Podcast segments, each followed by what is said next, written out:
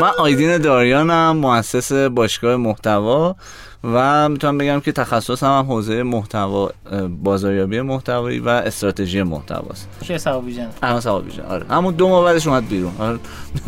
هر جا میره دو ماه بعد میاد بیرون. قسمت شد که واسه شما اون پروژه رو مهیا کنه بعد بیاد بیرون. آره. و خب نه بزرگترین تیمای چیز بودن تولید محتوا اونجا بودن. و خودشون می‌گفتن که این بزرگترین پروژه تولید محتوا که برای مثلا چند میلیون محصول تو شاخه های مختلف قراره که محتوای متنی ایجاد بشه. اونجا ما چیزی از سیستم نمی‌دونستیم. همکاری با واقعا کسب و کارهای بزرگ به تو شاید اونا مثلا نیان به تو بگن چیکار کنی ولی تو توی موقعیتی قرار می‌گیری که مجبور میشی بیای شروع کنی به سیستم سازی. اینکه بیای تیم محتوا ایجاد کنی نویسنده هات رو بر اساس سند استراتژی محتوا اون کسب و کار آموزش بدی آپدیتشون کنی. مدیر محتوا بذاری ویراستار بذاری یه فرایند تولید تا نشر بذاری تقویم محتوایی حرفه‌ای ایجاد بکنی. همه اینها با یه پروژه بزرگ به نام اسنپ برای ما شکل گرفت.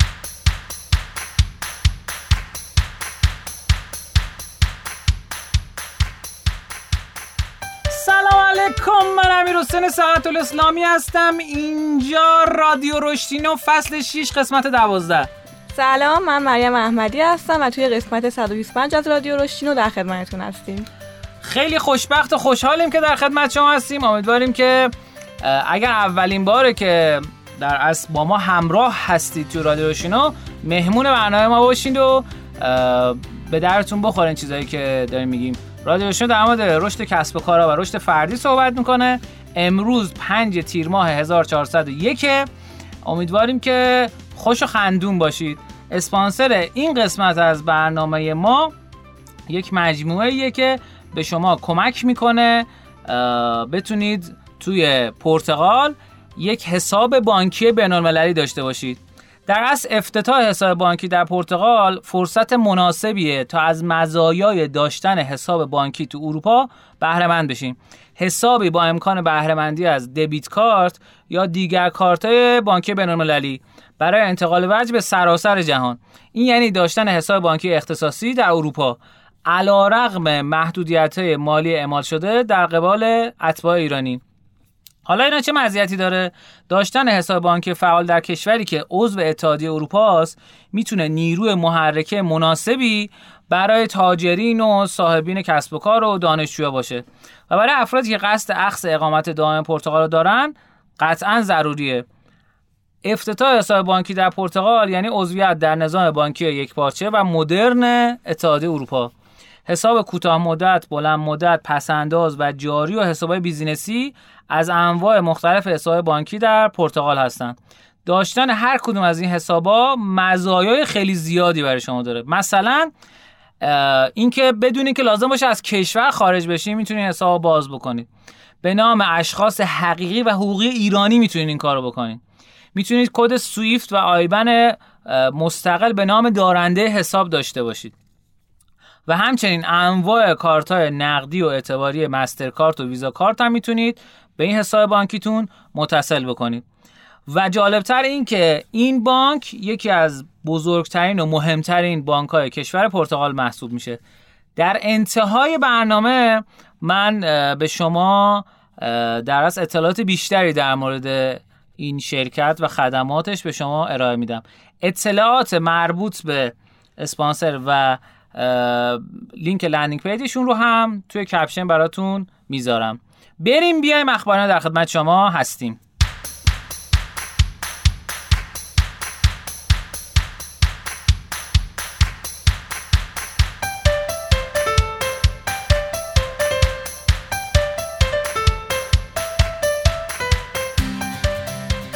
خب تو قسمت اخبارینو ما اخبار جدید کسب و کاری رو میگیم. امیدواریم که به درد شما بخوره و ازش لذت ببرین. خبر اول و جالبی که خیلی برای من اهمیت داشت این بود که مرکز نوآوری دیجی نکست اومد یک bootcamp marketing automation برگزار کرد و این اتفاق به نظرم خیلی اتفاق بزرگ و جذابیه. با همکاری اینترک که یک ابزار marketing اتوماسیونه که مجموعه دیجی‌کالا و حالا شرکت های زیر مجموعش ازش استفاده می‌کنن. خیلی اتفاق خوبی بود. خیلی خوشحال شدم از اینکه این اتفاق افتاده و این کلمه داره جا میفته ابزارهای ایرانیش داره میان چون خیلی از ابزارهای خارجیش اونقدر fit بازار ایران نیستن. ما بازارمون خیلی SMS توش کاربرد داره. یعنی و این ابزار Intrack SMS داخلش هست. من درخواست دمو دادم. هنوز نتونستم از Intrack استفاده کنم. ولی به محض اینکه اتفاق بیفته تجربه‌مو با شما در میون می‌ذارم. به عنوان یک ابزار ایرانی بدون اینکه قصد تبلیغ این رو داشته باشم چون فکر می‌کنم که ارزش داره که خیلی از کسب و کارهای ایرانی از ابزار marketing اتوماسیون استفاده بکنن من اول بگم که خانم احمدی در اصل جزو تیم رشتینا هستن و این دفعه افتخار دادن در خدمتشون هستیم و خلاصه همین. شما نظری دارید در مورد اینکه اولین بار؟ خواهش می‌کنم. من خیلی باعث افتخاره برام که توی این قسمت همراهتون هستم و امیدوارم که این قسمت برای کسایی که گوش میدن جذاب باشه. درود بر شما. ارزم به خدمتتون که اما خبرهای دیگه که می‌خوام خدمتتون بگم اینه که یک مجموعه ای به نام اوپنلی که یک استارتاپیه که توی بستون آمریکاست تونسته توی سری سی سرمایه گذاریش 75 میلیون دلار جذب سرمایه بکنه. این کسب و کار سال 2017 تأسیس شده و بیشتر از 137 میلیون دلار جذب سرمایه کرده. چیکار می‌کنه؟ در از یک بیمه است برای صاحبین خانه ها یعنی کسایی که صابخونن. در از توضیحی که داده اینه که اوپنلی is an insurance company that specializes in premium home insurance sold through independent agent. توسط آژانس های مستقل به فروش می‌رسه. خیلی کسب و کار جالبیه و اینکه تونسته این حجم سرمایه رو جذب بکنه خیلی اتفاق جالبیه.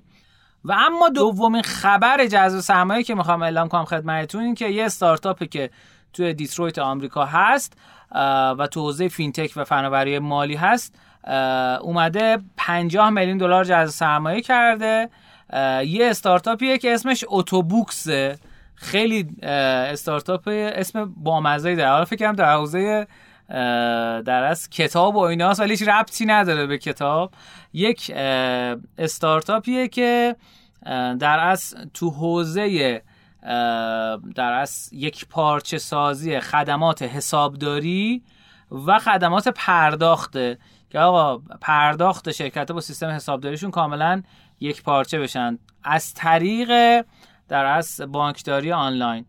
این هم خیلی اتفاق جالبی بود. چون خب خیلی از اتفاقاتی که توی آمریکا میفته حوزه پرداخت و اینا باید کاملا مچ باشه با سیستم مالیاتیشون. در حدی که مثلا بعضی موقع وقتی که آمریکایی‌ها رو می‌خوان در از سردمداراشون خطاب قرار بدن بهشون میگن مالیات دهندگان و خب این خیلی اتفاق جالبی. ولی خب این گزارشی که دارن اعلام می‌کنن که آقا ما مثلا مالیات که شما دادین رو صرفه چی کردیم؟ این هم خب خیلی کمک می‌کنه برای اینکه آدم ها متوجه بشن که مالیاتی که دارن میدن کجا استفاده میشه. ایشالا تو کشور ما هم این اتفاق بیفته. خب این دوتا خبر رو می‌خواستم خدمتتون بگم. خیلی خبرهای جالبی بود. یک نکته دیگه هم که دیجیکالا یه گزارشی منتشر کرده از سال 1400 که توی در از قسمت نوکاتینو در موردش صحبت می‌کنم و یه گزارش خیلی خفنی هم داریم. در خصوص بازار کریپتو که یکی از سایت ها اون رو منتشر کرده. شما خبر دیگه نداری؟ نه در خصوص اخبار نه ولی توی بخش ناکاتینو یک موضوع جذابی در خصوص محتواهایی که شما می‌تونید در حین کمپین های فروشتون طراحی کنید دارم. درود بر تو.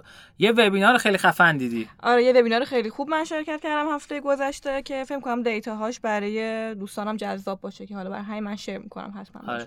مرسی از آقای ملکی که این درس وبینار رو برگزار کردم. منم خودم شرکت کردم. آقای ملکی یه مدتی در به ما کمک می‌کردن که حوزه آکادمی رشدین رو را بندازیم و خب خیلی از ایشون قدردانیم ان افتخار بدن. یک قسمت هم در خدمتشون هستیم به عنوان مهمان برنامه. خب بریم بیایم نوکاتینو در خدمت شما هستیم.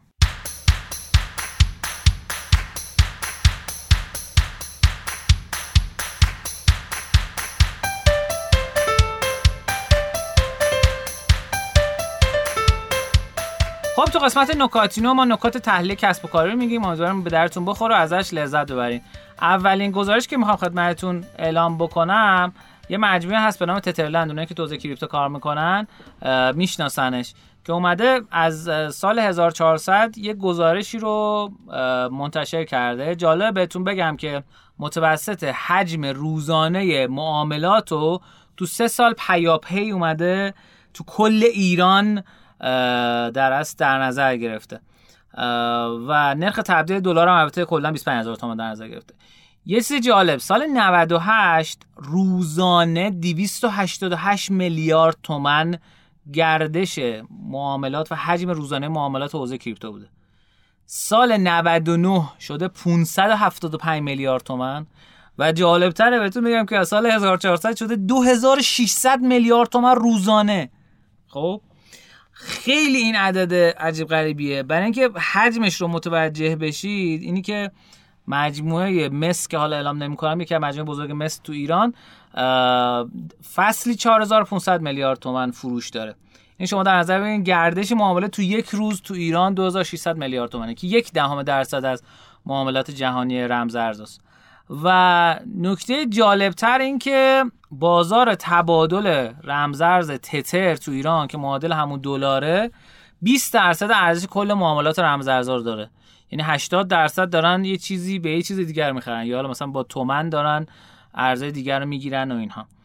و یه آمارم بگم بهتون در مورد اینکه چه پلتفرمایی دارن تو ایران کار می‌کنن خیلی جالبه. 337 وبسایت و اپلیکیشن دارن تو حوزه رمز ارز کار می‌کنن کریپتو کار می‌کنن. و 39 تا گروه یا کانال تلگرامی هم تو این حوزه دارن فعالیت می‌کنن. و اینش خیلی نکته جالبی. اومده از خودشون هم منتشر کرده که بازی از سایت اپلیکیشن تترلند 23 میلیون بوده و نصب فعال اپلیکیشنشون هم 237 هزار تا و میانگین تعداد تراکنش روزانه 10 تا تراکنش بوده. میانگین ارزش هر مبادله تتری هم 17 میلیون تومن بوده. و خب خیلی دیتای خوبی رو اومده منتشر کرده. یه چیز جالب بهتون بگم اینکه تعداد تراکنش ها 68 درصد برای معامله بوده معامله رمزارزی بوده 21 درصد برای سرمایه گذاری دلاری یا نگهداشت بوده و 10 درصد برای مبادلات مالی بوده یعنی جابجایی پول. لحاظ حجمی بخوایم در نظر بگیریم 52 درصد برای معامله بوده. 28 درصد سرمایه گذاری و 18 درصد برای مبادلات مالی بوده. خب این اتفاق اتفاق خیلی خوبیه. احمدی شیطونی نکن. این خودکار من نمی‌دونم چرا در حین صحبتشون خب نکته دوم که می‌خوام خدمتتون بگم اینه که دیجی کالا گزارشی از خودش منتشر کرده و یه نکته جالب بود تو این گزارش گفته. اونم اینه که کل اینستاگرام و دیجیکالا روی هم چهار درصد بازار خورد فروش رو تو ایران شکل دادن و همچنان 96 درصد در اختیار بازار آفلاینه. تو حوزه برند لپتاپ کماکان لنوو اول بیشترین فروش رو داره بعد از اون ایسوزه بعدش اچ بعد اپل و بعدم ایسره ایسوس اومده رتبه دوم. تو حوزه فروش برندهای خارجی گوشی هم سامسونگ کماکان اوله دوم شیائومی و سوم اپله که این نسبت سال گذشتهش تغییر نکرده. سال پیش هم همین جوری بوده. و جالبه تو بخش مواد غذایی محیا پروتئین بیشترین فروش رو داشته. ولی شاید حالا سال دیگه حالا بعدیش گلستانه بعدیش هم کال است. ولی معلوم نیستش که سال دیگه چه اتفاقی میفته. حالا این بنده خدایی که تحلیل کرده یه چیز دیگه گفته ولی من به نظرم مشخص اسفند برای همه ماه خرید بوده و جنب و جوش خرید و اینا رکورد زنی. بعد از شب یلدا و بلک فرایده توی اسفند بوده که خب مشخصه. کمترین فروش هم که خب مشخصا برای فروردین ماه خب خانم احمدی چه خبر؟ شما تعریف کن از وبیناری که رفتی. بله منم هفته گذشته یک وبیناری رو شرکت کردم که در خصوص انواع محتواهایی که شما می‌تونید در حین کمپین های فروشتون برگزار یعنی پیاده سازی بکنید صحبت می‌شد. وبینار آقای احسان ملکی بود که پیشنهاد می‌کنم حالا اگه ویدیو آفلاینش هم بود حتما تهیه بکنید و نگاه کنید. ببینید کلا دسته‌بندی خیلی کاملی در خصوص محتواهایی که شما در حین کمپین های فروشتون می‌تونید پیاده سازی بکنید داده شد توی این وبینار. که من حالا این دسته‌بندی ها رو براتون توضیح میدم به صورت خلاصه که حالا شاید جذاب باشه براتون. اولین نوع از این دستبندی محتوا مربوط می‌شد به محتوایی از جنس پرسش و پاسخ. یعنی شما باید یه برنامه‌ریزی محتوایی داشته باشید برای حین کمپینتون و یک دیتایی رو در خصوص پرسش هایی که ممکنه برای اون مخاطبینتون پیش میاد. راجع به مثلا زمان شروع اون دورتون یا حالا زمان شروع اون عرضه اون محصولتون نحوه ثبت نام یا نحوه خریدش مدل پشتیبانی شما به چه صورت اصلا چند روز باقی مونده تا زمان در واقع فروش شما؟ یعنی یه دستبندی محتوایی که وجود داره اینه که شما یه برنامه‌ریزی خیلی دقیقی راجع به این دست از محتواها در حین اون کمپین فروشتون داشته باشید. دستبندی دومی که وجود داره در خصوص ویژگی های محصولتون هستش. یعنی شما باید محصولتون رو به گونه پرزنت کرده باشید. حالا چه محصول باشه چه خدمت باشه. که سوالی در خصوص اون ویژگی های اون خدمت و محصول شما برای اون مخاطبتون پیش نیامده باشه. و این خودش یه دستبندی گسترده از محتوا هستش که نیاز به برنامه ریزی داره. دستبندی سوم اون مزیت رقابتی هستش که محصول یا خدمت شما برای مصرف کننده هاتون داره. که این هم حتما باید توی دستبندی جدایی بهش بپردازید. و در نهایت اون منفعت و بنفیتی که مصرف کننده از استفاده از اون محصول خدمت شما به دست میاره. چرا باید اون محصول خدمت شما رو خریداری بکنه؟ این هم خودش نیازمند محتوای خاصی هستش و دستبندی آخرش هم این هست که شما باید یک بخشی از محتوا رو اختصاص بدید به محتواهای آموزشیتون. یعنی در قالب خیلی محتوای کوتاه یک بخشی از اون اگر خدمت خاصی دارید اون بخشی از اون خدمت رو تحت عنوان آموزش های کوتاه به اون مخاطبینتون بدید. اگر محصول خاصی دارید یک بخشی از حالا نحوه استفاده اون رو تحت عنوان آموزش های کوتاه به مخاطبینتون ارائه بدید. این خودش اون حس اعتماد و احساس نزدیکی بیشتری رو بین شما و اون مصرف کنندهاتون ایجاد می‌کنه. این یه خلاصه خیلی کوتاهی بود در خصوص انواع محتواهایی که شما در حین کمپین های فروشتون می‌تونید پیاده بکنید. خیلی گسترده تر از این دسته بندی ها هست. حالا مثلا کردم خیلی کوتاه بگم که توی بخش نکاتینو بهش بپردازیم و برای دوستانم جذاب بوده باشه. درود بر تو. متشکرم ازت. خیلی جذاب و شنیدنی بود که فکر کنم یه بخشی هم به انواع کمپین هم پرداختن که کمپین های موقت درسته؟ نه توی این وبینارشون نبود. وبینار دیگه بود, آره. ولی اشاره کرد من شنیدم. یه تیکه آخرش که بودم. کلا در خصوص انواع محتواهایی که شما قبل از کمپین در حین کمپین و بعد از کمپین باید منتشر بکنید صحبت شد که حالا این دستبندی که من گفتم برای محتوایی بود که در حین کمپین های فروش باید پیاده سازی بشه. خیلی کمپین خیلی وبینار کامل و جامع, جامع بود, بود. یه نکته خیلی جالبی هم که گفت این که از درس ناامید نشین. یعنی اگر که قراره که یک زمانی رو مشخص کنید برای قرار دادن در از محتوا منتشر کردن تو دور کمپینتون حتما بر اساس اون برنامه برید.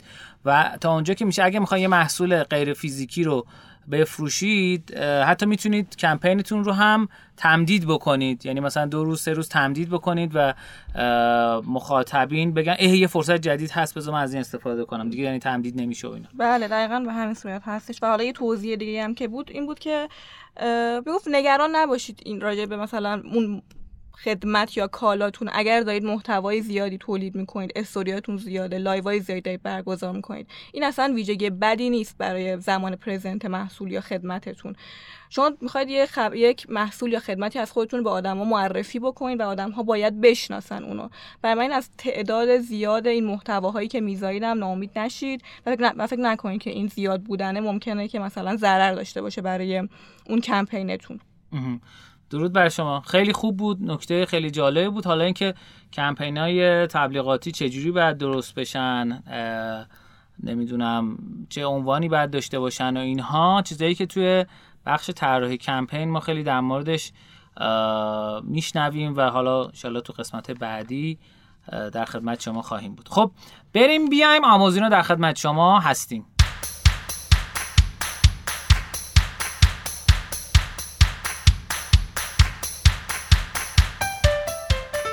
خب تو قسمت آموزینو ما آموزش های دنبال دار رو در خدمتتون هستیم. آموزش هایی که تو قسمت های مختلف با افتخار خدمتتون میگیم که امیدواریم که اینا به دردتون بخوره. اما قبل از اینکه بریم سراغ این بخش آموزینو من یه تجربه جالبی که هفته گذشته خودم درگیرش بودم رو می‌خوام با شما به اشتراک بذارم.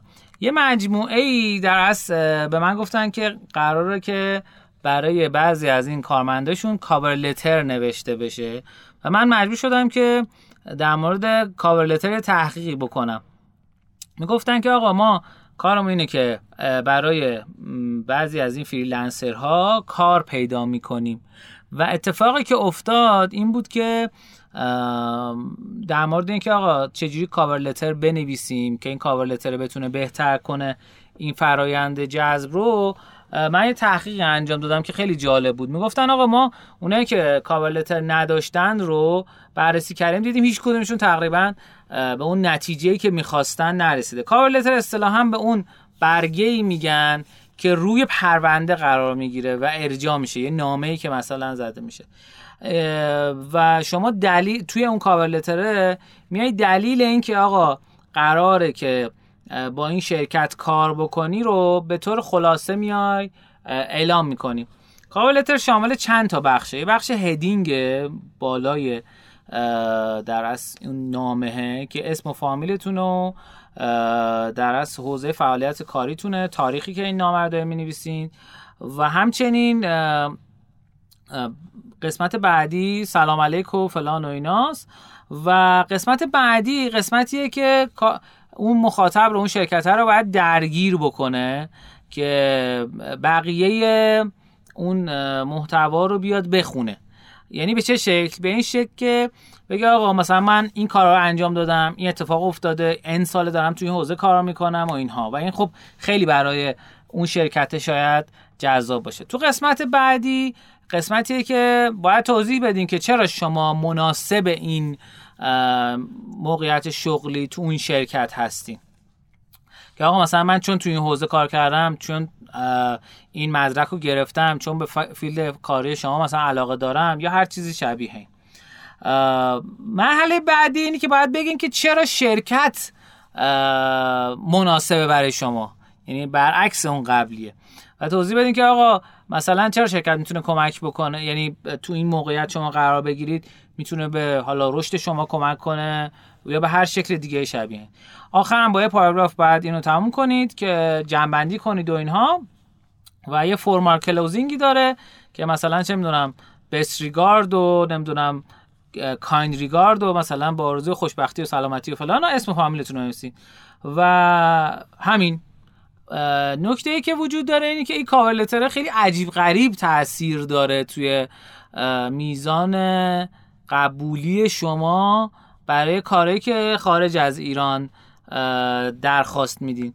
اینو گفتم خدمتتون بگم که شاید اگر جایی خواستید برای شغلی خارج از ایران درخواست بدین به این کاور بیشتر از پیش در از توجه بکنید. حالا بر اساس روال گذشته ما اومدیم یه کتابی به نام در از 300 تا نکته حک رشدی رو بررسی کردیم. تو قسمت آخر شروع کردیم داده های مختلفی رو بگیم که حالا تو دو قسمت آینده فکر کنم دیگه تموم بشه این یعنی تا قسمت 127 ما این کتاب رو دیگه می‌ذاریم کنار میریم تو فصل بعدی. و یه چیز جالب بهتون بگم یه آماریه که شاید به درد ما خیلی از ایرانی ها هم بخوره. اومده شیر شدن تو واتساپ رو مقایسه کرده با شیر شدن توی توییتر. خب این آمار جهانیه. میگه که مجموعه بازفید که یک سایته که حالا اصطلاحا ما بهش میگیم خبرهای زرد رو منتشر می‌کنه که کلا تو حوزه در حالا خودشون میگن که یک آمریکن اینترنت مدیاه که تو حوزه خبر و سرگرمی کار می‌کنه. و خب تو بورس نزدک آمریکا هم هست. سال 2006 هم تأسیس شد. اومده یه بررسی کرده که واتساپ شیر باتن با توییتر شیر باتن چه فرقی می‌کنه؟ اومدن بررسی کردن متوجه شدن که دکمه شیر واتساپ 38 درصد بیشتر از توییتر آدم ها روش کلیک می‌کنن. یعنی تست ای بی تست اومده انجام داده. و در از استفاده کردن از شیر واتساپ یه چیزی همتراز فیسبوک و اینستاگرامه و خب خیلی اتفاق جالبیه دیگه. یعنی اینو شما در نظر بگیرید. حالا تو ایران که ما از واتساپ خیلی استفاده می‌کنیم و اینو در نظر بگیرید. اینجوری نیستش که تو ایران فقط اینجوری باشه. خارج از ایران هم همین اتفاق میفته و واتساپ بیشتر استفاده میشه جدا از اینکه میزان باز کردن پیغامای واتساپی اوپن ریتش بیشتر از 90 درصد از توییتر بیشتره. یعنی مثلا شما یه محتوای منتشر کنید با لینک توی واتساپ و توی توییتر چه داخل ایران چه خارج از ایران. حالا الان خارج از ایران در نظر گرفته دیگه برای یک وبسایت خاص میگه که 90 درصد بیشتره. و بعد میگه که چجوری می‌تونید این دکمه ها رو شیر کنید؟ حتی اومده گفته آقا از ویجت اد تو انی استفاده کنید. A D D T O A N Y. این ویجت رو می‌تونید استفاده کنید و واتساپ هم بزنید و تو سایتتون اضافه بکنید. ولی حتما دقت بکنید که این حواس مخاطب رو از محتوای اصلیتون پرت نکنه.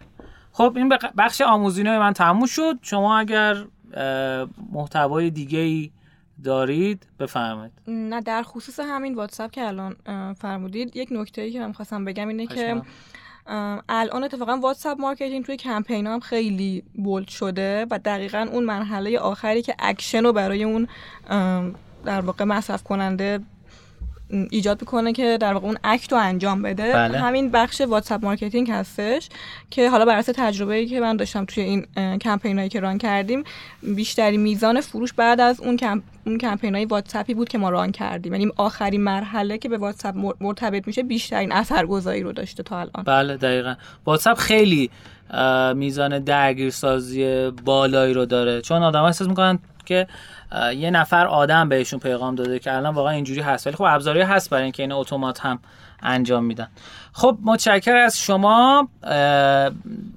در مورد اسپانسر برنامه قرار شد سری data ی بیشتری خدمتتون بگم. یه نکته خیلی جالبی که وجود داره در مورد افتتاح حساب توی کشور پرتغال اینه که مدیریت کامل حساب توسط شخص ایرانی بدون دخالت شخص سالس انجام میشه از طریق موبایل بانک و اینترنت بانک. تمام اطلاعات حساب شما محرمانه خواهد بود برای خودتونه. و نکته جالب این که امکان دریافت گزارش حساب به انگلیسی داره یعنی به زبان پرتغالی نیست. احتیاجی نیست مثلا تو سفر خارجیتون پول نقد با خودتون حمل بکنید. می‌تونید از سایت های مثل آمازون و eBay و اینا خرید اینترنتی بکنید با همون کارت. یا می‌تونید مثلا پرداخت حق عضویت وبسایت ها اپلیکیشن مثل اسپاتیفای و یوتیوب و اینا مثلا بدی یوتیوب برای اون account ی که تبلیغات نشون نمیده. یا اینکه حتی کسب درآمد کنید از وبسایت های freelancer ی و شرکت های مثل مثلا گوگل و اپل. و یه نکته جالب این که می‌تونید حتی تسهیلات بانکی هم بگیرید. حالا یه فرمول خاص خودش رو داره. مؤسسه حقوقی و مهاجرتی آلمیدا دیاش و همکاران با بانک Millennium BCP امکان برای ایرانیان گذاشته که بدون اینکه لازم باشه به پرتغال سفر کنند بتونه این کار انجام بده. بیش از یک دهه هم هست که داره این کار رو انجام میده.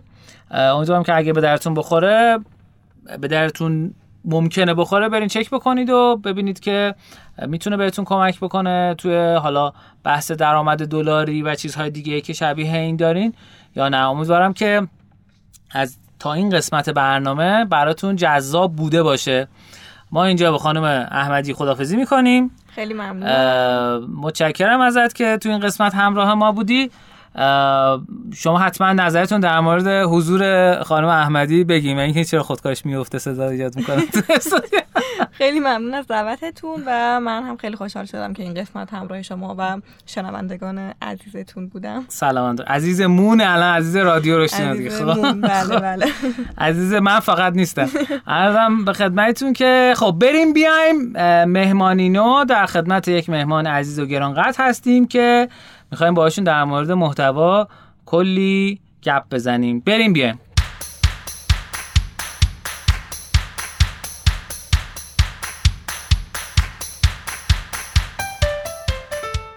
خب تو این قسمت برنامه ما یک مهمان عزیز و گرانقدر داریم که افتخار دادن که تشریف بردن توی باکس ما و دارن افتخار میدم بازم.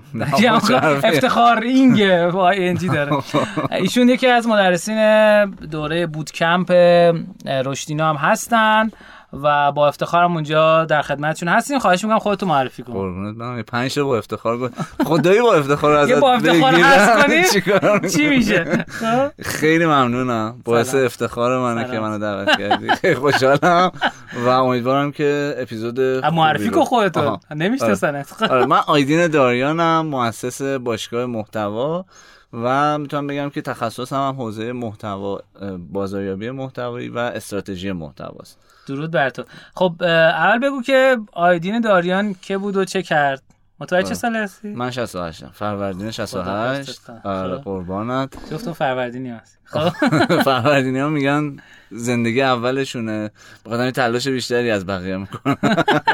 این چیزی که زندگی دومش چیه؟ زندگی دومشون میشه اردیبهشت دیگه. آها. اینجا ماه به ماه میرن جلو. یه چیزی که جدید شنیدم یه جایی جالب بود برام. ولی خب اه، بگردی می‌بینی که فروردینی ها کسایی که به هر چی که خواستن رسیدن. مثلا بله. نمونه هاش زیادن. که دیگه آدم های تلاش کردی. تلاش کردن بچه ها می‌تونن سرچ نه و- واقعا مهمون مهمون میگم. حبیب خداست حبیب خدا. ما زیاد حقیقت من اعتقاد ندارم خیلی تو آینده آدم تاثیر داشته باشه. یه سری خصوصیات حالا نهایتا با آدم در از چی میگن متولد میشه. اینا آدم آره. از کدومش استفاده کنه؟ چجوری؟ ما فروردین بدبخت هم داریم فروردین خوشبخت هم داریم. نه همه آره اینا. بیشتر یه جوری چیز جالب بهت بگم دقیقا. یه چیز جالب اومدن بررسی کردن بیشترین میزان اسکیزوفرنی بین ماهای تولد معادل سازی کردن. میشه همون اواخر مثلا مارچ و اوایل ماه بعدیش که میشه همون فروردین خب؟ آره. خیلی اشکالات و چیز دارن. خب. فیلماش هم می‌بینم کسایی که اسکیزوفرنی دارن میترسم فکر کنم قرار سرم بیاد.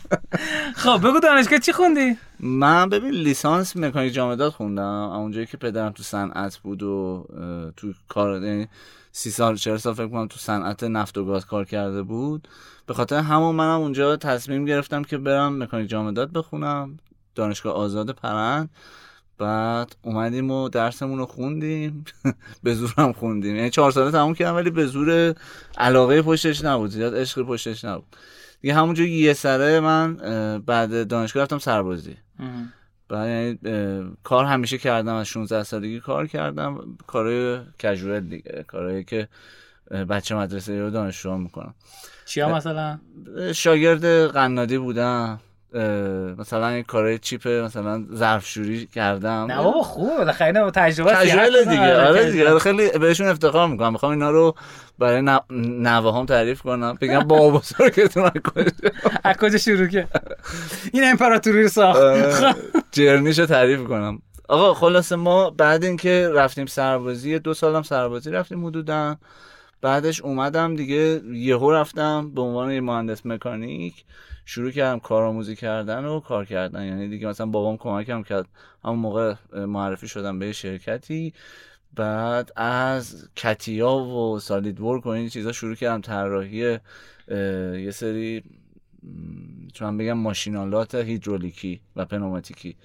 یاد گرفتم چجوری توی نرم افزار اینا رو طراحی کنم. همونجا کارم شروع شد و یواش یواش رفتم اصلویه کار اجرایی رو یاد گرفتم. آره. یک سال و نیم اصلویه می‌رفتم میومدم خیلی هم خوش میگذشت. جدی؟ آره. به همه بد میگذره. آره خورد و خوراکش خیلی خوب بود. آها از اون آره, لحاظ. آره, آره. این این تنها چیزی که حالا دیدم گرماشو یادت نمیاد اصلا. گرماش اذیت میگه ولی همش جای خنک بودیم دیگه آره. حالا چه مثلا یه ساعت می‌رفتیم توی سایت کار می‌کردیم و اینا بودش. فکر می‌کنم بعدش از اون شرکت اومدم بیرون رفتم یه شرکت بین المللی بعد که مال ایران و ایتالیا و آلمان بود و من اونجا با روی کرده بین المللی آشنا شدم. دیگه اونجا شده بودم یه جورایی بعد حدودا دو سال کار کردن دو سال نیم کار کردن. یه بخشی از تولید شیرالات صنعتی رو تو اون کارخونه داده بودن دست من که بتونم سرپرستشون باشم. شده بودم سرپرست تولید یک بخشی بخش کوچکی. و اونجا بود که من قبلا هم میگم کار کجوالی که کرده بودم فروش و بازاریابی بود. ولی اونجا بود که من با یه ایتالیایی آشنا شدم که توی ایتالیا برای شرکت خودشون چیز بودن. توی بخش season marketing بودن. و خیلی برام جالب بود خیلی برام جذاب بود. همونجا این جرقه خورد. و در کنارش یکی دیگه از دوستانم که اون هم خیلی من رو تحریک کرده بود تو این قضیه به تحریک این دوتا اتفاق رفتم MBA خوندم. یعنی رفتم اول کنکور دادم بعد دانشگاه خوارزمی قبول شدم و دیگه وقتی که دانشگاه خوارزمی شدم دیگه تمام کار رو گذاشتم کنار دیگه چه رشته من MBA گفتی آره, آره گرایش منابع انسانی قبول شدم ولی خب خودم بازاریابی دوست داشتم. می‌دونی که دیگه MBA فرقی نداره. شما بازاریابی بخونیم منابع ب... خیلی از چیزاشون course اشون مشترکه مشترکه آره. دیگه اونجا بود که دیگه من به صورت رسمی وارد یه field جامعه مدیریت بازار business ی شدم که واقعا عاشقش بودم. واقعا دوستش داشتم. یعنی می‌تونم بگم مسیر شغلی من از اونجا شروع شد. و خیلی رو دیدن. یه الگوی تکرار شونده است که یه سری مهندسی خوندم بعد میان تو ام بی اونجا مثلا میشکفن. سرمنشأ اصلی زندگیشون. میشکفن. آره. خب خیلی عالی. ام بی رو چه سال خوندی؟ من سال 95 96 خوندمش. یعنی دو سال توی دانشگاه خوارزمی تهران خوندم. بعد همون موقع هم شروع کردم به کار کردن. یعنی رفتم استخدام یه جا شدم که می اومد به نام چارتکس. یه شرکتی بود به نام چارتکس که می اومدن برای آژانس های هواپیمایی سامانه رزرواسیون طراحی می‌کردن. من شدم بخش فروش. یه جای لاکچری کت شلوار کروات. من همیشه کت شلوار کروات بدم میومد دیگه مجبورم کردن یه دونه چیز به ما مثلا یه سامسونت حرفه‌ای به دست و بعد می‌رفتیم business ها توی آژانس ها اینا رو promote می‌کردیم. اون دیگه اونجا دیگه اولین کار حرفه‌ای بود که من تو زمینه marketing انجام دادم و خب خیلی برام جذاب بود. همینجوری business به business رفتم جلوتر بیشتر با خودم آشنا شدم. یعنی یکم رفتم جلوتر شدم digital marketing. عاشق این شده بودم می‌رفتم دوره ها دوره های مختلف و دوره کیو گذرانده بودی؟ یادم نیست اسمشونو. باورت میشه؟ انقدر... آره. آره انقدر چیزای مختلف بود. می‌رفتم جاهای مختلف میشستم. یعنی مثلا اون موقع نتبرگ بود ایوند بود. مثلا بیشتر دنبال می‌گشتم که یه کلاسی باشه در زمینه digital marketing. بعد 80 درصدشون هم واقعا show off بود. یعنی ارزش افزوده ای برام نداشت. خلاصه با Coursera آشنا شده بودم. اون موقع هم Coursera می‌تونستیم مثلا خیلی از دوره ها رو بگذرونیم. مدرکش هم بگیم مدرکش هم اصلا مدرکی برام مهم نبود. از اول مدرکگرا نبودم. الان مدرک کارشناسی ارشدمو نرفتم بگیرم. پایان نامه‌مو ارائه دادم ولی نرفتم مدرک حال نه اصلا اصلا اعتقاد ندارم. به نظرم یه چیز چیز غیر قابل استفاده است. بعد عرضم به حضورت که ما رفتیم دوره های Coursera رو گذروندن digital marketing Google Analytics هر چی که بگی رو مثلا SEO اینجور چیزا. اون وسط من دیدم یه چیزی با یه چیزی شدم به content marketing و می‌تونم بگم که این اون لایه پیازه همینجوری داره پوست کنده میشه. مکانیک جامدات و بعدش MBA و بعدش بازاریابی فروش و بعدش digital marketing و این مثلا یه جوری فکر کنم تا الان دل اون پیازه بوده. یعنی شاید هم اینم واقعا بیفته یه چیز دیگه. بیفته توش مثلا دلش یه چیز دیگه بیاد بیرون. ولی اونجا من رسیدم به content marketing و دوره های content marketing و بعد استخدام شدم به عنوان کارشناس تولید محتوای متنی و شبکه اجتماعی. کجا؟ توی یه شرکتی به نام چارتکس. فکر کنم چارتکس. معذرت می‌خوام. شرکتی که کاوش تیم. فکر کنم اولین تولید کننده موبایل ایران بود. و خب یه تیم محتوایی یه تیم digital marketing حرفه‌ای رو راه انداخته بود. می‌خواست وبسایت بزنه و واقعا هم داشتیم برنامه‌ریزی می‌کردیم. یه سایت حرفه‌ای یه محتوای خوب شبکه اجتماعی قوی برندهای خوب. خودش هم وارد کننده و تولید کننده تلفنم بود. موبایلم بود. بعد همون موقع زد دلار یهو سوبل شد. او آره. دقیقا همون موقعی بودش که اینا مجبور شدن که نیروهاشون رو تعدیل بکنن. و ما هم شدیم جزو اون تعدیلی ها بعد یکم اونجا مثلا من فکر می‌کنم اگه واقعا مثلا داستان داستان ها رو ما نگاه کنیم یه جا هست اوج و فرود داره دیگه داستان فیلم و رمان و کتاب. اون فکر کنم اون قسمت قسمت چیز من بود فرود من بود. یعنی یه جایی رسیدم که اصلا دیگه زیر خط فرق بودم. نمی‌دونم یعنی الله ذهنی ها نمی‌دونستم واقعا چیکار کنم. به پوچی رسیده بودم. این همه تلاش و اینا میدم بی نتیجه است. بعد خیلی جالبه که فکر می‌کنم این مثلا یه بخشی از زندگی من بوده که لازم بوده. من مثلا با اون قضیه هم روبرو بشم و بعدش خیلی راحت شغل بعدی رو پیدا کردم و به عنوان کارشناس محتوای یک استارتاپی به نام برقیار ام. که مثل استادکار و اینا بودش. فقط تو زمینه تخصصی برق کار می‌کرد. رفتم به عنوان کارشناس محتوا استخدام شدم. شروع کردم اون موقع نمی‌دونستیم استراتژی محتوا چیه خیلی ها نمی‌دونستن.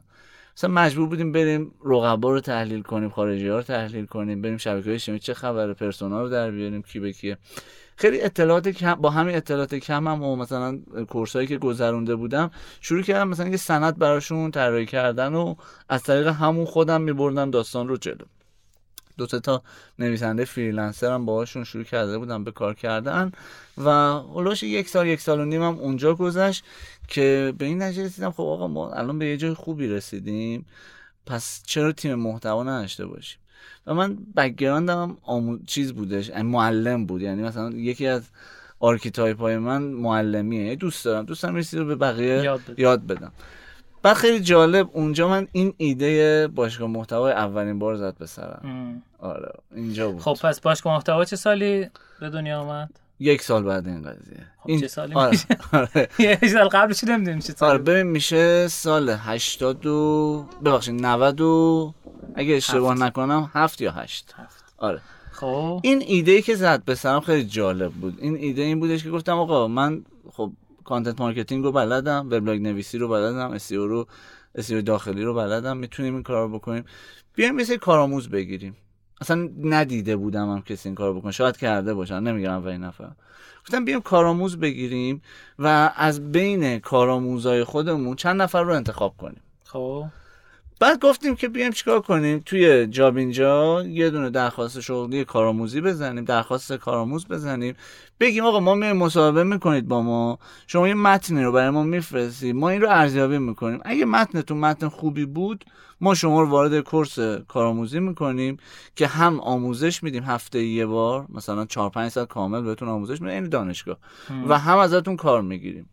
و اون کارهایی هم که به صورت حرفه‌ای ازتون می‌گیریم میرید توی فرآیند درآمدزایی. یعنی در قبال شما حق و زحمه هم می‌گیرید. با یادمه که هفت نفر این اتفاق اوکی شد. هفت ن... اه، مثلا 15 نفر فرستادن متنشون رو هفت نفر نهایی شدن. بچه های تهران بودن و ما شنبه ها می اومدیم از ساعت 9 صبح تا مثلا 4 5 بعد از ظهر. بهشون آموزش می‌دادیم. اتاق کنفرانسمون رو کرده بودیم آموزش و کلاس و من مثلا هم محت... برقکار؟ تو بغیار. بغیار. آره. همونجا آموزش ها و اینا رو بهشون می‌دادیم و اینا یاد می‌گرفتن و خب اینا می‌تونستن یه فرصتی باشه برای اونجا که بشن نویسنده های تولید محتوای مدنی خوب و حرفه‌ای که آقا مثلا اون چیزی که ما می‌خوایم توی سایت بذارن.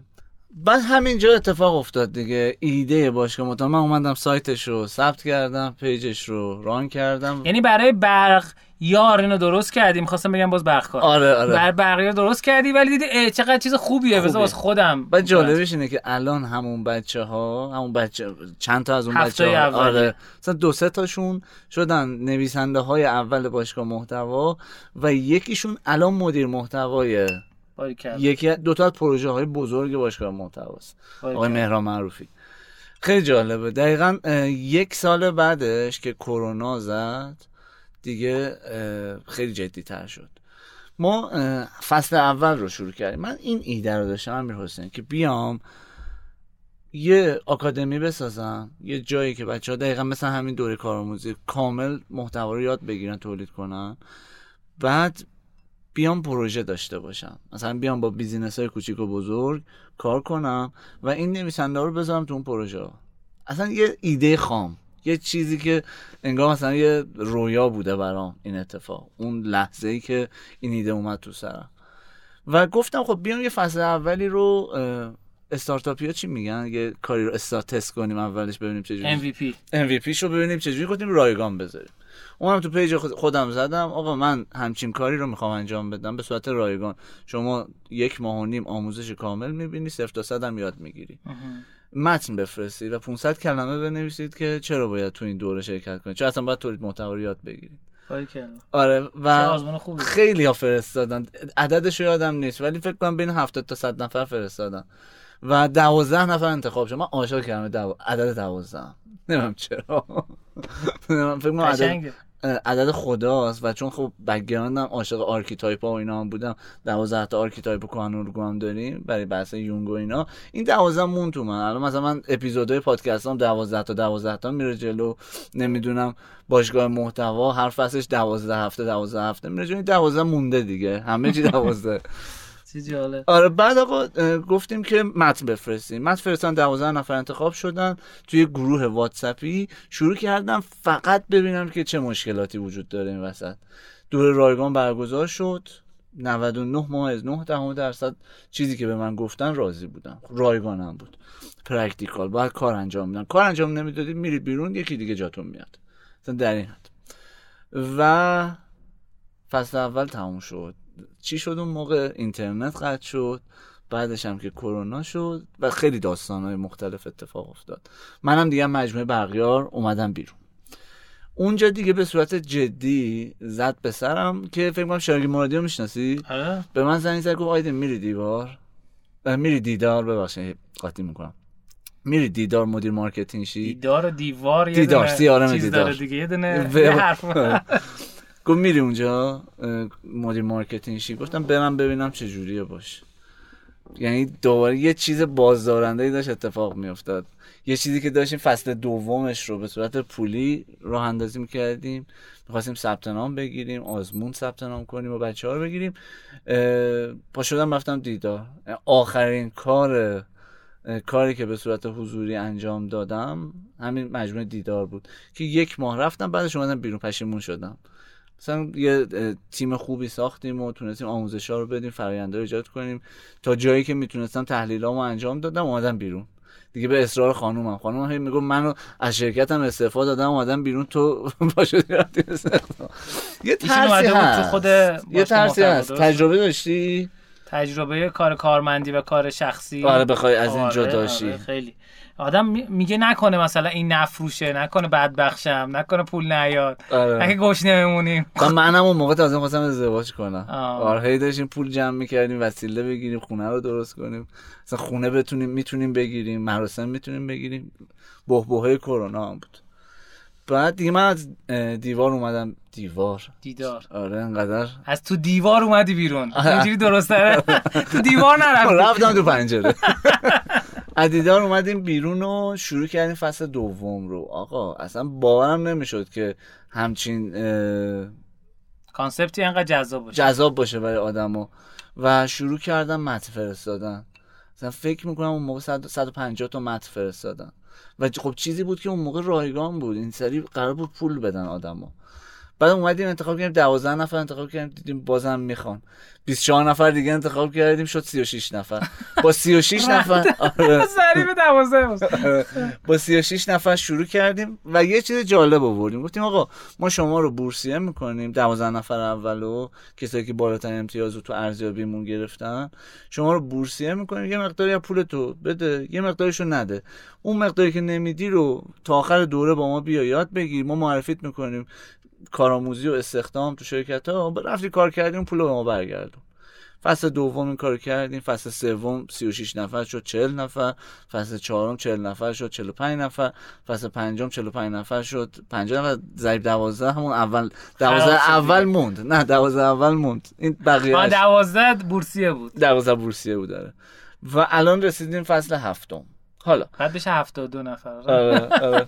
و باشگاه محتوا شد یک لاین اساسیش که الان خیلی ها تو حوزه محتوا میشناسنش آکادمی باشگاه محتوا رو می‌شناسن. جایی که می‌تونی بیای یاد بگیری و معرفی شی به بیزینس. چقدر بود قیمت دوراتون دوره اول؟ ببین دوره اول اگه اشتباه نکنم یه تومن بود.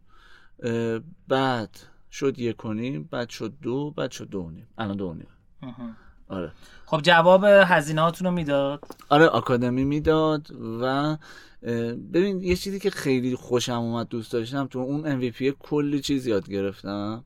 با اینکه رایگان بود و همه به من می‌گفتن بیکاری نشستی داری صحیح می‌کنی برای صد نفر برای این همه آدم داری وایس می‌ذاری دونه دونه. گفتم نه بابا شما متوجه نیستی. این کاری که من هم دوستش دارم من هم می‌دونم که فرصت خوبیه. درآمدش هم درآمد خوبی بود. یعنی تونستیم که یه چیزی رو بسازیم. یعنی با همون بچه های باشگاه محتوایی که قدیمی بودن همینجوری با ما اومدن جلو یه چیزی رو ساختیم که الان فکر می‌کنم که شبیه نداره. حالا تو حوزه خودمون و خیلی دوست دارم که تو حوزه های دیگه هم باشه. مثلا چون یه جورایی یه چیزیه که شما practical یه رو یاد میدی. من مهندسی مکانیک یاد گرفتم ولی وقتی که پای تخت فقط استاد فرمول مینوشت همون فرمولا رو یاد این فرمولا بعد نبودم من تو آزمایشگاه پیاده کنم. بلد نبودم برم پشت دستگاه تراش مثلا واقعا اون فرمولا رو پیاده سازی کنم. practical نبود. همش مثلا یه مشت چیزای ابتدایی بود. ولی این بود. این کاملا از جنس خب چیکار کردی؟ این پروژه اینا می‌خواستی؟ آره ما دو تا لاین شدیم. آه. یه لاین همه میگم ایدم این بودش که این آکادمی باشه که بیاریمش تو اون پروژه پروژه ها مثلا با business های کوچیک کوچیک شروع می‌کردیم تا اینکه یه پروژه بزرگ اومد. به نام پروژه اسنپ شاپ بود. که اون موقع با نیما شفیع زاده بستیم اون موقع که مدیر محتوای چیز بود اسنپ شاپ بود الان که صبا ویژن الان صبا ویژن آره. همون دو ماه بعدش اومد بیرون. آره. هر جا میره دو ماه بعد میاد بیرون. قسمت شد که واسه شما اون پروژه رو مهیا کنه بعد بیاد بیرون. آره. و خب نه بزرگترین تیمای چیز بودن تولید محتوا اونجا بودن. و خودشون می‌گفتن که این بزرگترین پروژه تولید محتوا. که برای مثلا چند میلیون محصول تو شاخه های مختلف قراره که محتوای متنی ایجاد بشه. اونجا ما چیزی از سیستم نمی‌دونستیم. خب همکاری با واقعا کسب و کارهای بزرگ به تو شاید اونا مثلا نیان به تو بگن چیکار کنی ولی تو توی موقعیتی قرار می‌گیری که مجبور میشی بیای شروع کنی به سیستم سازی. اینکه بیای تیم محتوا ایجاد کنی نویسنده هات رو بر اساس سند استراتژی محتوا اون کسب و کار آموزش بدی آپدیتشون کنی. مدیر محتوا بذاری ویراستار بذاری. یه فرایند تولید تا نشر بذاری. تقویم محتوایی حرفه‌ای ایجاد بکنی. همه اینها با یه پروژه بزرگ به نام اسنپ برای ما شکل گرفت که بعد از اون مثلا ما 10 تا پروژه کوچیک داشتیم. کوچیک کوچیک هنوز هم داریم 10 20 تا. ولی این پروژه های بزرگ از اون به بعد اتفاق افتاد. پونیشا اومد. اسنپ مارکت اومد الان کافه بازار هستش و به نظرم توی هم توی آکادمی داریم شناخته میشیم بین اشخاصی که می‌خوان یاد بگیرن و هم توی business ها business های بزرگی که نیاز به تولید محتوای متنی و SEO دارن میان چیکار می‌کنن؟ میان ما رو به همدیگه معرفی می‌کنن. یعنی ما اصلا نمیایم جایی بگیم که آقا ما پروژه می‌گیریم. خودشون میان میگن آقا مثلا برید فلان کارو برید پیش باشگاه محتوا. ما هم که سیستم رو داریم می‌دونیم چیکار کنیم. بهشون حتی تو مسیر کمک هم می‌تونیم کنیم. چجوری سیستم رو ساختی؟ یعنی این سیستم سازی فکر کنم برای خیلی از آدما جذابه. یکی این یکی هم تیم بیلدینگ. آره. یعنی درست کردن یه تیمی که با تو همراه باشن همراستا باشن یه ویژن رو داشته باشن. چجوری این کار کردی؟ ببین یه جورایی سیستم سازی رو من مدیون خانومم هلیا قویمی که اصلا کلا برعکس من که ایده پردازم اون استراتژیسته یه جورایی واقعا. و خیلی برنامه ریزه.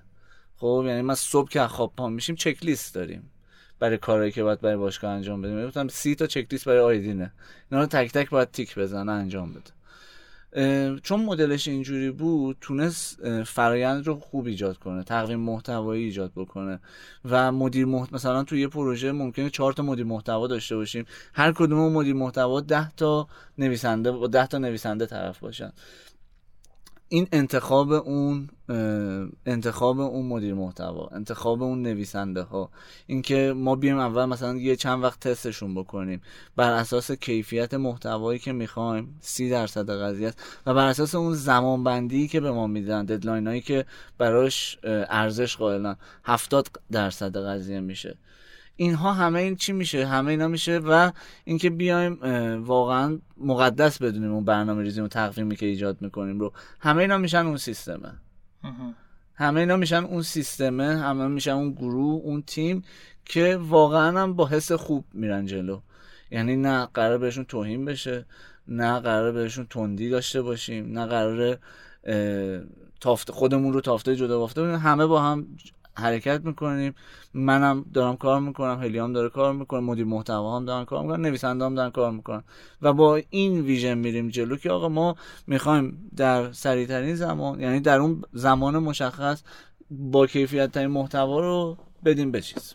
اون مجموعه. خب چه جوری کار می‌کنیم با شرکت ها یعنی تا حالا من نرفتم بازاریابی کنم. یعنی نه نه منظورم اینه که چون یه چیز قبل از ضبط گفتی گفتی ما قیمت همون با اون قیمت که تو بازار کار نمی‌کنیم ما, آره, آره.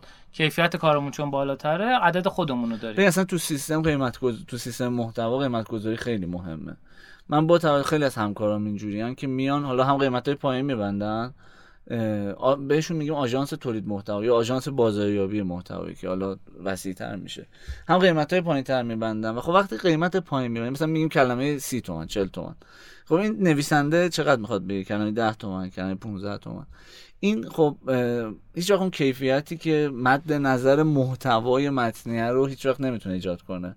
به خاطر همین من اومدم گفتم آقا اصل قضیه رو نویسنده داره انجام میده. خب اگه ما قراره یه قیمتی رو یا مثلا محصولی داریم محصول اونم محتواست خب؟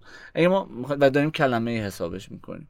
اگه این کلمه قراره مثلا خلق بشه توسط نویسنده داره خلق میشه.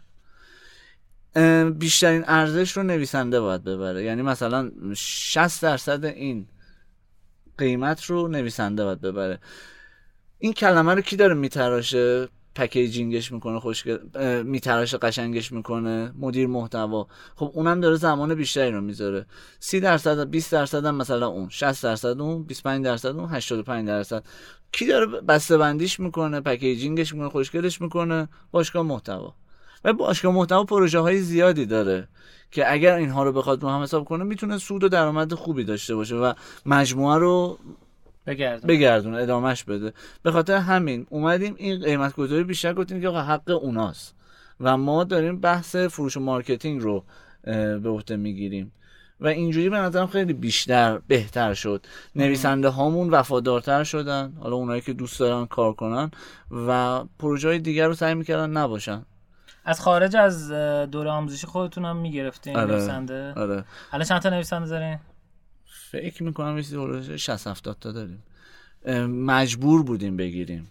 مجبور بودیم بگیریم. یه سری پروژه ها ادامه بده. آره. نه تمام شد خب؟ یه سری پروژه ها انقدر چیز می‌خواستن نیرو می‌خواستن مجبور بودیم که بریم بگیریم. و خب اون هم توی بحث سیستم سازی بخش دیگه است. اگه بخوای نیرو بیرون بیاری باید از چند تا فیلتر رد کنی. نمونه کار ببینی رزومه ببینی باهاش مصاحبه کنی اتمام حجت کنی تست بگیری و اگه تو تست اوکی شد وارد بتونه پروژه بشه. آره. چجوری آدم ها از نویسنده به مدیر محتوا تبدیل میشن؟ ببین باید چند تا شاخصه داشته باشن. یکی خب اون دقتشونه و پرداختن به جزئیات. چون اصلا مدیر محتوا که اگه سرسری و تونتونی باشه نمی‌تونه زیاد کلمات رو ببینه که کجاش غلطه کجاش درسته. پس این جزئیات خیلی مهمه. و ارزم به حضورت که همدل باشه حامی باشه بتونه اون حس حمایت رو به اون نویسنده بده. همراه کنه خودشو با اون. چون اگه اون روحیه کرگیوری رو داشته باشه قشنگ می‌تونه روحیه چی؟ همین حمایتی کری. پرستار باشه کرگیور باشه. کرگیبر گیور. گیور کرگیبر. مراقب باشه. دهنده باشه به اضافه. آره آره. آره. گیور میشه گیرنده دانر میشه کرگیور یه جوری میشه کسی که حامی باشه دیگه حمایت کننده. با هم با هم با هم آره آره. آره خیلی خالی خیلی عالی. بگم خیلی خالی. از خدمت که خب خیلی عالی بود. من لذت بردم. چند تا نکته خیلی جالب من متوجه شدم. یکی اینکه سفر اه، حالا قهرمانانه خودت تو زندگی از حالا بحث کارشناسی مکانیک جامداز تا راه اندازی کسب و کار خودت و این ترسی که داشتی که نکنه نگیره و فلان و اینا. این یکی واسه من خیلی جذاب بود. دو به نظرم سختترین قسمت کار درست کردن یک فرایندیه که ما بتونیم یه تیم از آدمایی رو درست کنیم که این آدما هم به ما اعتقاد داشته باشن هم به کارشون همین که جدی بگیرن کارشون. دقیقاً. و اینکه اون تیمه به همدیگه اعتماد داشته باشن بتونن کار رو درست تحویل بدن به استانداردهای تیم اهمیت بدن. این خیلی اهمیت داره. یعنی اه، یه روزی اگر مثلا اون مسئول مجموعه اینا اون حالش بد بود. یه روز مثلا یه اتفاقی افتاد آدمای دیگه وجود داشته باشن که بتونن کار هندل بکنن و جلو ببرن. این برای من خب خیلی جذاب بود. یه قسمتیش حالا گفتی خود انجام می‌داد یه قسمتی خانومت یه قسمتی مدیرای محتوا. و این تقسیم کردن این بار بار بین این آدم ها خب خیلی جذاب بود و من خودم یاد گرفتم. دست در نکن مرسی. متشکرم. این شما 124 قسمت به ما یاد دادی. دو تا جمله من سلامت گفتم. باشی. ولی شوخی. می‌کنم. دست در نکنه سلامت باشی عزیز. خیلی رادیوی خوبی داریم. دست در نکنه و امیدوارم که روز به روز خفن و خواهش می‌کنم. دیگه بری در سطح بین المللی آره تو هم برنامه داریم که یه پادکست چیز داشته باشیم. یه پادکست انگلیسی داشته باشیم. چه خوب.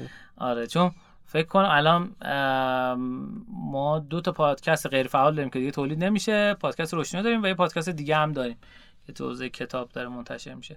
ولی الان می‌خوایم یکم بازارهای بین‌المللی هم تست کنیم ببینیم چه جوریه. فکر می‌کنم خیلی جذاب باشه. آره خیلی جذاب. چون business که خودم دارم انجام میدم business بین‌المللیه. یعنی بعضی موقع ها سرک می‌کشم میام تو فضا ایران با این رادیو رشتینا یعنی اگه رادیو رشتینا نبود اصلا خیلی کمتر میومدم این. ولی فکر می‌کنم که تجربه جالب باشه. حالا ببینیم که تیمش و محتواش و من معمولا واسه یه کاری یه دونه دلیل با یه دلیل شروع نمی‌کنم. یعنی باید حتما دو تا حداقل دلیل باشه که یه کاری انجام بدم. حالا از سر زدن به مادرم گرفته تا درست کردن یه محتوای جدید تا مثلا طرف پیگیری نکنه. همزمان هم واتساپ هم تلفن زنگ نزنه مثلا من بهش چیزا هم نمیدم محتوا رو. ولی می‌خوام بگم که آره ایشالله فکر کنم تو تابستون بتونیم پادکست. رو شروع کنیم. آره. خیلی عالی. تو خیلی کار بزرگ و قشنگ انجام دادی.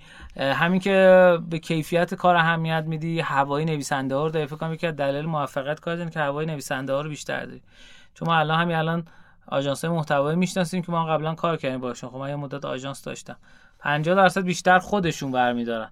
یعنی کمتر شاید، آره. میگن آقا طرف چه می‌دونم شهرستان نویسنده. ولش کن بابا اصلا پول می‌خواد چیکار؟ خب. این باعث میشه که در از سیستم ماندگار نشه. کیفیت هر کدوم از مقالاتی که ما می‌دادن با کیفیت بعدی فرق می‌کنه. یعنی جنس مدیر محتوا نداشت کارشون.